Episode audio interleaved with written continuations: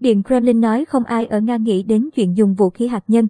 Khi được hỏi rằng có thể loại trừ khả năng sử dụng vũ khí hạt nhân trong xung đột hay không, phát ngôn viên Điện Kremlin Dmitry Peskov khẳng định, không ai nghĩ đến ý tưởng sử dụng vũ khí hạt nhân.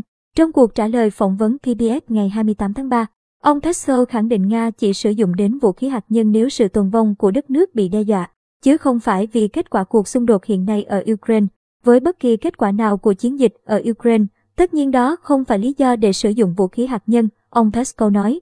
Chúng tôi có khái niệm an ninh rằng chỉ khi có mối đe dọa thực sự cho sự tồn tại của đất nước thì chúng tôi mới sử dụng và sẽ thực sự sử dụng vũ khí hạt nhân để loại bỏ mối đe dọa đối với sự tồn tại của đất nước chúng tôi, ông Peskov nói.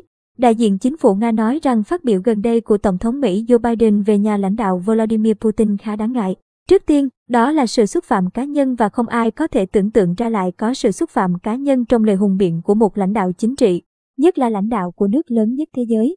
Phát biểu của ông ấy rằng liệu ông Putin nên hay không nên cầm quyền ở Nga tất nhiên là không thể chấp nhận được.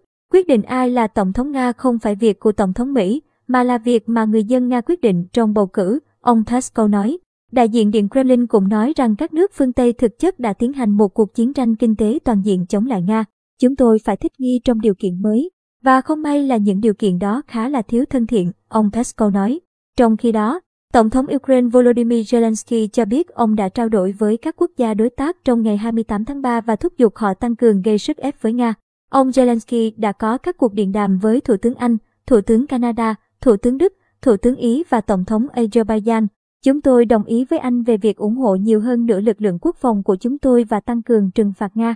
Canada cũng ủng hộ một phản ứng cứng rắn hơn đối với những tàn phá ở các thành phố của Ukraine, ông Zelensky nói.